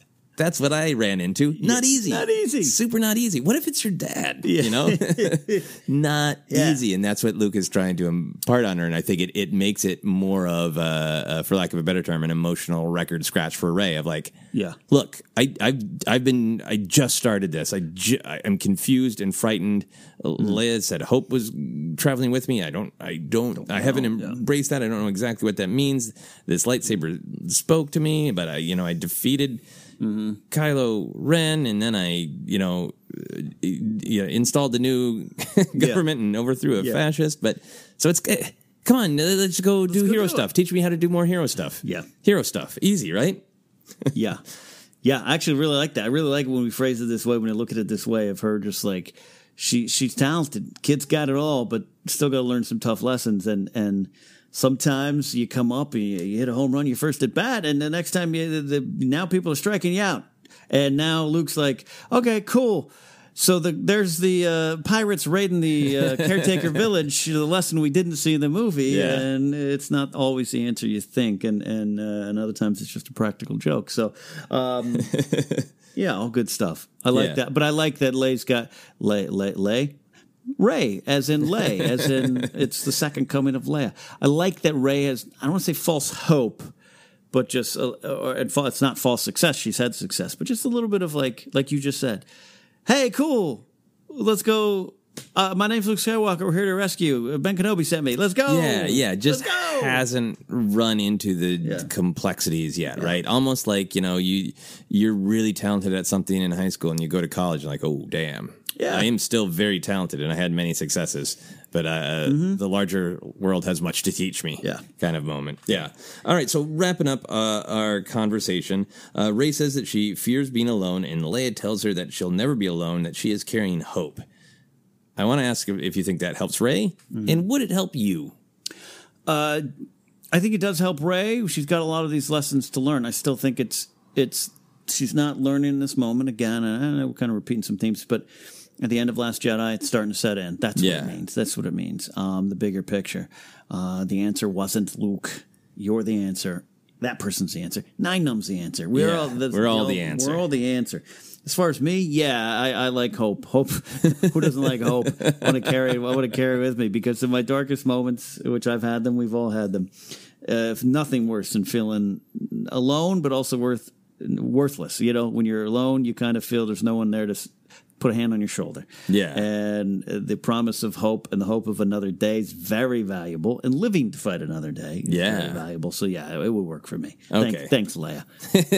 Leia's given some free counseling uh, to all of us, I think. Yeah, I mean, I, I really like it for Rey because I feel like it is the idea is implanted. And uh, I think it, it, maybe even in the comic, it's super intentional to the line in Last Jedi where, like, you know, your sister sent me here with hope. Uh, and and Rey's not internalizing that that means her. She's projecting it all on Luke. Yeah. Uh, so I, I really love it uh, as a as an idea in the comic.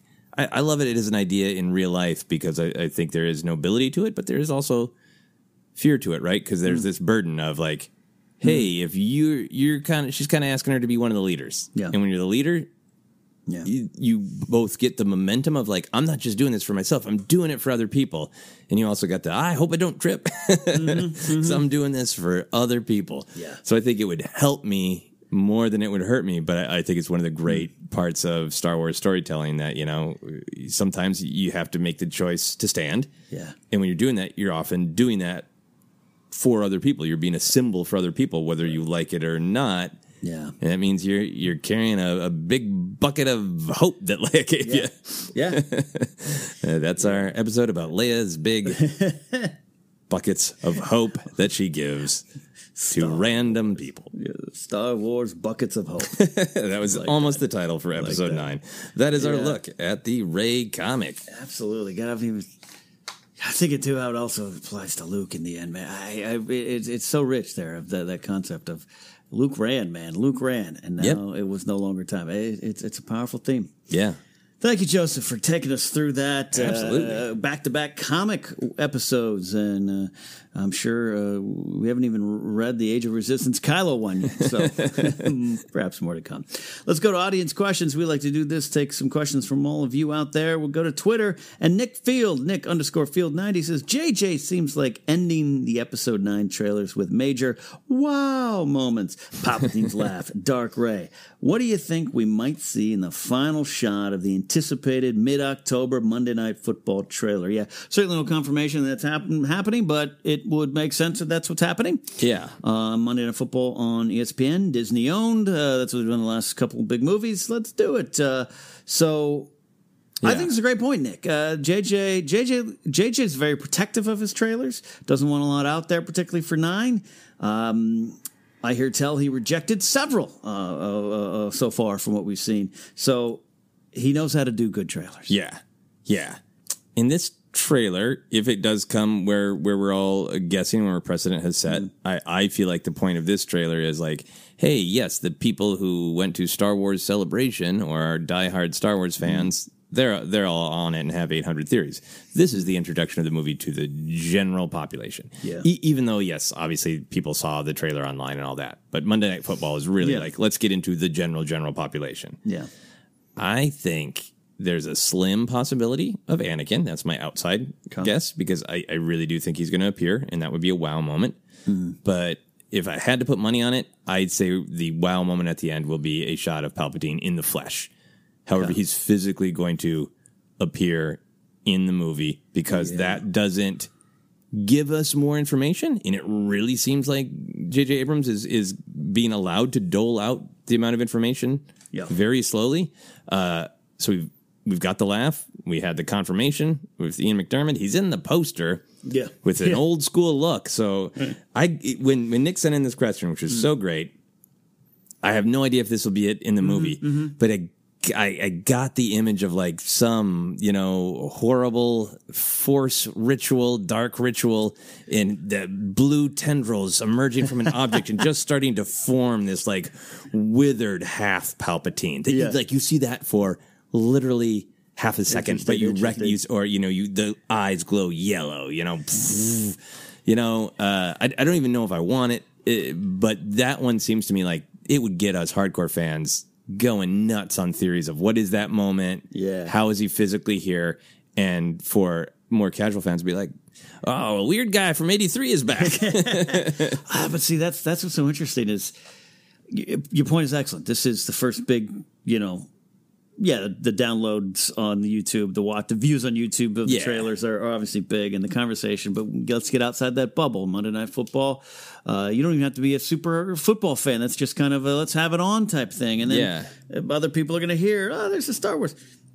So if you Palpatine seems it, it- it's my bet. Um, I wonder. I don't because it would be. I think it would be somewhat of a lie. But what if what if the final shot is Ghost Luke or the voice of Luke coming out of the shadows. I'm here with you now. Oh, yeah. Now that goes against what we've heard, and uh, I'm not saying this is what's gonna. This is again, we, we are wildly speculating because it's a great question, Nick. Right. But because G- you're so right, this is what JJ has done all through this. Even Yeah. the, the light, the dark side, and the light. The Falcon pops up. Chewie, we're home. That whole every, everything. It's all big moments. right? Emotionally perfect, right? Yeah. Yeah, yeah, yeah. So if, if, if, if, hey, you're watching football, you're a Star Wars fan, you grew up with it. I didn't like that they killed Luke in the last one. I hope he comes back in some way. Hmm. Oh, he he isn't just giving a monologue. You're right. If he is do, if it's a shot of shimmering Ghost Luke that we recognize as Ghost Luke, but like arms raised up or Right, hands right. outstretched, like he's doing something. Yeah. yeah. Oh man, powerful. Again, Getting goosebumps. Not saying that that's going to even happen in the movie. And again, I think when I say it might be a lie, I don't. I'm not anticipating Luke to have a lot to do with the actual uh, plot mechanics and everything. Yeah. but um, that'd be good. But I, I think Palpatine in, in the actual form, like he steps out of the shadows, but hello there. I don't Yeah. know. I don't know. Uh, that that'd be a safe bet. for Yeah. me. Other quick prediction: We've seen lots of shots of our heroes looking at things, like one shot of the, them being Yeah. shot at. You know, when they're on whatever that the speeder thing is. Mm-hmm. I think on Pasaana.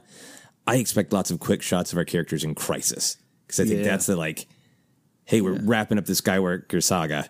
Yeah. Can they beat Palpatine? Yeah. Will they survive? What hell will they go through? I think Do is is is going to sell it.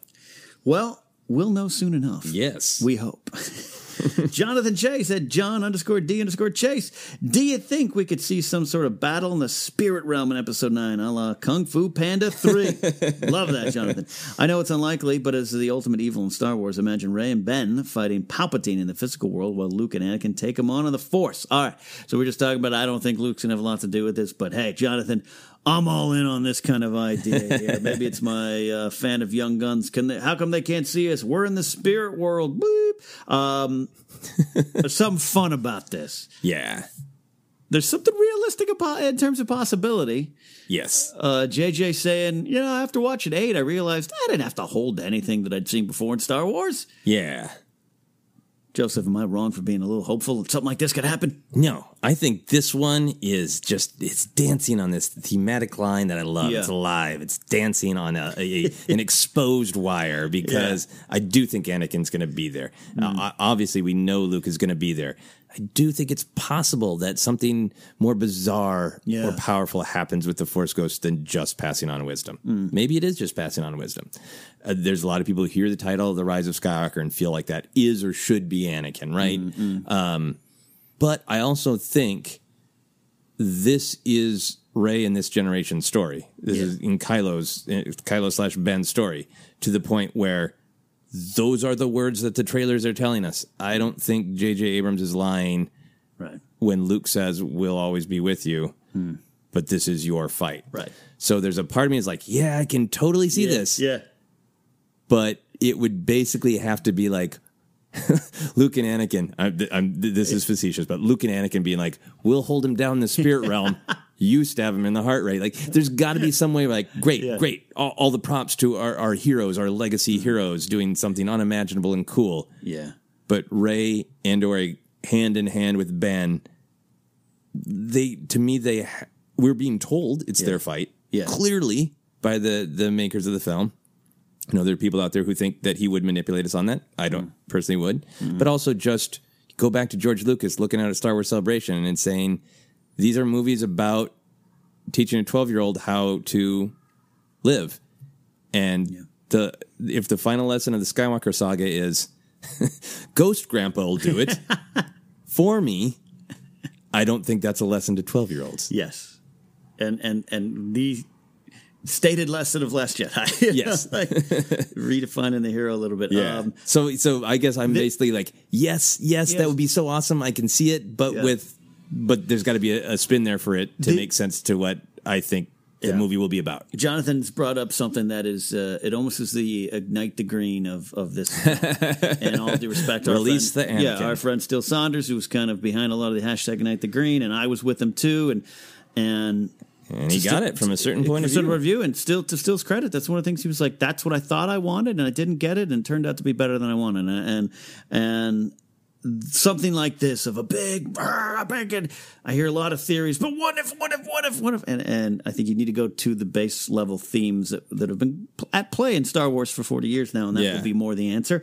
But something like this is still cool. Also, it's Jonathan really snuck in the Bendemption. Oh yeah, real subtle like it. Yeah. Jonathan. That's that's It- yes, smooth. yes. That's smooth. the Bendemption is assumed, right? yeah. Great stuff, Jonathan. Uh, Nick from Patreon. We go uh, to to Patreon. We go. Eric Godet writes: Will the whole hotel ever be priced so families can go? Who is the target audience for that right now? I don't get it, Eric. I am with you. Yeah. I uh, I as someone who has not been to Galaxy's Edge yet, because in large because of the price point. Uh, not saying old Moneybag Scrimshaw over here is rolling because he got to go. No, but it's something you have to prepare for. It was something we prepared Yeah. for, and uh, yes, my wife and I, who have no children, Mm-hmm. not even pets, uh, yeah, we save up money for things like Galaxy's Edge specifically. Yeah. and if I still lived in Minneapolis, no way in hell, yeah, could I have gone to Galaxy's Edge. It's Right. because I live an hour's drive away, and that's not a thing. Mm-hmm. You know, we stayed in a hotel where you know I I'm very very grateful that the cockroaches did not fly me away in the middle of the night. Like it wasn't terrible, but it was you know I'm not I was not lying on satin one, yeah, sheets. yeah, You know what I mean? uh, so I I totally get this, and I, I I understand like if you're a family of totally reasonable means, Mm-hmm. it's still an insane amount of money. I don't know the actual prices of the hotel. I haven't bothered to look them up because I didn't want to feel that that heartbreak just yet. Because I didn't look up because I'm like, there's no point. Yeah, and I mean, go. yeah, it, and for me, it's like, well, yeah, when you open the one up in California and take out the airfare, and maybe I can, you Mm-hmm. know, for me. Uh, so I think Eric makes a great point. I, I think it's uh, something that we could always um, be sensitive to in the larger Star Wars community. That uh, obviously, I, I have made the choice to give a lot of my money. Sometimes when I have it, sometimes when I didn't, Yeah. uh, to Lucasfilm, Star Wars, Disney. But you can get caught up in the it's so fun, every Star Wars fan's Yeah. dream ever. And just remember that, like, yeah, I mean, there's a ton of us that might be our dream, but it's Mm-hmm. uh, not our wallet's reality. Look, uh, Disney Plus, six ninety nine is a fair price. Uh, There's there's there's a situation where that's tough for me. You know, like Yeah. if I'm not like you, I have to make a choice. So so. Uh, uh, yeah, the, the, it's a problem, Eric. It's certainly not just a problem in Star Wars. It's Yeah. a problem uh, everywhere. It's the realities of this and that, and what are you paying for, and the parking fees, and blah blah blah. Um, but as far as Star Wars and who the target audience is, I think there's a little bit. I think they have to be aware of it, mm-hmm. and I'm sure with their research they're building into it and everything. But they seem to be slightly caught off guard with Galaxy's Edge. Again, down only three percent, which means your wait time is now 40 minutes and instead of 45. All right, that's not a big one, but there seemed to be a little bit of they shall come. If you build it they will come. And no because the reality is a family of four going to galaxy's edge that's your trip for the year Yeah. and and maybe that is the answer you know every year we got one trip as a family most of the time it's yosemite you know would it have been galaxy's edge i would have campaigned for it um, but even getting there you know it, it's tough so it's, it's the harsh realities of it you know? Yeah. i don't have the ra- I, I wish i could comfort you eric Yeah. and get you a room in the Starship Hotel. Yeah. Whatever it's called. My big childhood trip was going to grandma's house two, hour, two hours away and hoping that that convenience store had a action figure I was looking for that they didn't have at home. Yeah. so I understand. And hopefully, uh, I think one practical thing is maybe once all these things kind of explode, hopefully Disney will roll them into a little bit more of their. You can buy an annual pass and you Yeah. know save for it a little bit more within the sort of Disney system. Absolutely. Uh, good question, Eric. Uh, final one from Levi Bond. Who's your favorite Clone Commander captain besides Rex or Cody? The unique armor of one uh, scene background troopers always capture my interest. My personal favorite being Commander Bacara from Revenge of the Sith. All right, so I'm gonna. I was gonna. I had an answer, and I'm like, and I will admit, I'm pretty bad on clone commanders. If I was to hit that category in a trivia contest, I would hand the crown over to Joseph or Alex. Um, but what's a Gree? Commander Gree? Yeah. I like him. Yeah. Though I do believe his head gets chopped off. Sure does. Yeah, but I like the look of them. Yeah, yeah. I read this question too quickly, and I thought he was just asking general uh, clones. Uh, and I was going to go fives because fives Well, is you know. MVP. Yeah. Uh, so many great Clone Wars stories he's in. Yeah, but for Commander Captain, yeah, I would say Gree because Yeah. there is something about there's so, cool look. Yeah, for the all of them, armor, you know, I, I've I've had uh, I've had that battalion uh, on uh, is my clone armor on Yeah, yeah. Battlefront. I usually switch it back to Obi Wan's and Cody's. Yeah, I think uh, I have it actually now. 212th. But Yeah. um, yeah, so it just aesthetically looks cool. Hey, it's it's clones, uh, clone commander working with Wookiees, working with Yoda until suddenly he wasn't, and then suddenly he just wasn't at all. No, he's dead. Yeah. Great question, Levi. Though, well, I'll tell you what, Levi, you've inspired me to pull down uh, a visual encyclopedia off the shelf and maybe Nice. pay attention to a little more Clone Commanders. Thank you, Levi, Eric, Jonathan, Nick. Great questions. If you have a question for us, you can reach out on Twitter Force Center Pod. Use the hashtag Force Center if you just want to talk about today's episode. Like our Facebook page. Uh, follow us on Instagram, YouTube, website. Currently, ForceCenterPod.podomatic.net. We'll give you a heads up. We might be switching it uh, to another URL, another little site. But stay tuned for right now. That's the one. teepublic.com slash user slash four centers where our merch is at. Tweet us a pic and we'll reshare it. Podcast is available on iHeartRadio, Apple Podcasts, Google Play, Stitcher, TuneIn, and of course, Anchor's a new home.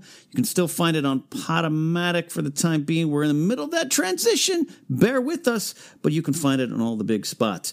Um, I think uh, I think I've explained that as clumsily, but uh, as, as succinctly as I can. It was it was very accurate, very honest. Sometimes reality is clumsy. Yeah, we're in this middle of this uh, switch of podcasting hosting sites. So, uh, but we are still on Patreon.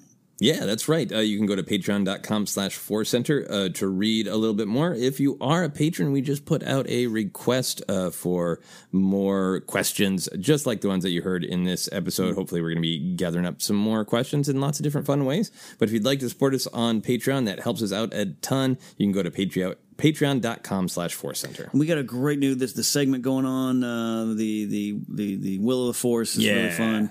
Um, I just mailed out cards. If the collector cards, uh, sent out four sets. Some people uh, do and overdue, quite frankly. Definitely one. Uh, I got those out. One's going all the way to Sweden. Wow. So uh, hopefully you get your cards. Uh, let me know. I got the tracking numbers. Uh, that's that. We got our own stuff we're working on too, outside of Star Wars, and sometimes very much in Star Wars. Uh, Joseph, what's going on with you? Yeah, I got a couple things going on. My podcast, Obsessed. I just recently did an episode uh, with my wife about action figures and knowing how many people who listen to Force Center are big action figure fans. We, uh, not surprisingly, talk about Star Wars, talk about the mountain of action figures on my table. We're recording at my place today. You can see the mountain right here. Uh, so if you're interested in that, you can find information on my website at josephscrimshaw.com. Also, on my website is links to my live shows. I have one coming up here in Los Angeles this coming Friday. It is the Game Night Variety Show. Come see me say comedy about something that I haven't decided yet. the suspense is killing me, so I don't know what it's doing to you. Uh, but you can always find me on social media as well at Joseph Scrimshaw. Uh, great. I, I got to get out to one of those shows again. Uh, it's the curse of, of living in uh, LA. Too Um, many things too to many do. things. Uh, but they're great fun. If you're local and you've never seen one of uh, the shows they put on, Joseph and Laser put on a great show. It's just a fun hangout environment, and you'll make some new friends. So that's there. Uh, for me, go to kennapzok.com for information on uh, where to buy, buy my book, Why We Love Star Wars, other shows I do. The baseball column is up on Flag Sports, and I bringing up my email because I can confirm it. Um, here it is. Uh, LA Comic Con, uh, Sunday, the Sunday show, the 13th. I'll be there for two panels.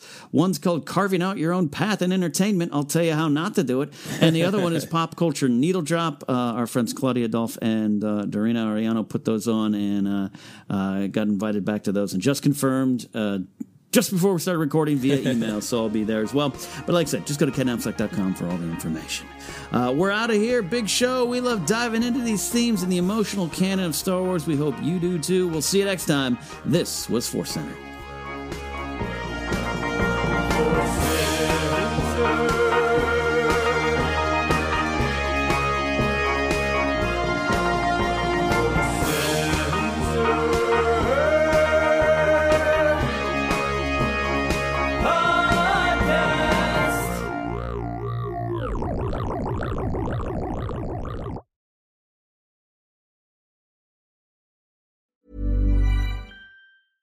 Even when we're on a budget, we still deserve nice things. Quince is a place to scoop up stunning high-end goods for 50 to 80% less than similar brands. They have buttery soft cashmere sweaters starting at $50, luxurious Italian leather bags, and so much more. Plus, Quince only works with factories that use safe, ethical, and responsible manufacturing. Get the high-end goods you'll love without the high price tag with Quince. Go to quince.com slash style for free shipping and 365-day returns. Hi, I'm Daniel, founder of Pretty Litter. Did you know cats tend to hide symptoms of sickness and pain? I learned this the hard way after losing my cat, Gingy. So I created Pretty Litter, a health monitoring litter that helps detect early signs of illness by changing colors, saving you money and potentially your cat's life. Pretty Litter is veterinarian developed, and it's the easiest way to keep tabs on your fur baby's health right at home. Go to prettylitter.com and use code ACAST for 20% off your first order and a free cat toy. Terms and conditions apply. See site for details. Mom deserves the best, and there's no better place to shop for Mother's Day than Whole Foods Market. They're your destination for unbeatable savings, from premium gifts to show-stopping flowers and irresistible desserts. Start by saving 33% with Prime on all body care and candles. Then get a 15-stem bunch of tulips for just $9.99 each with Prime. Round out Mom's menu with festive rosé, irresistible berry chantilly cake, and more special treats. Come celebrate Mother's Day at Whole Foods Market. Hey, it's Paige DeSorbo from Giggly Squad. High quality fashion without the price tag. Say hello to Quince. I'm snagging high-end essentials like cozy cashmere sweaters, sleek leather jackets, fine jewelry, and so much more. With Quince being 50 to 80% less than similar brands. And they partner with factories that prioritize safe, ethical, and responsible manufacturing. I love that. Luxury quality within reach. Go to quince.com slash style to get free shipping and 365 day returns on your next order. Quince.com slash style.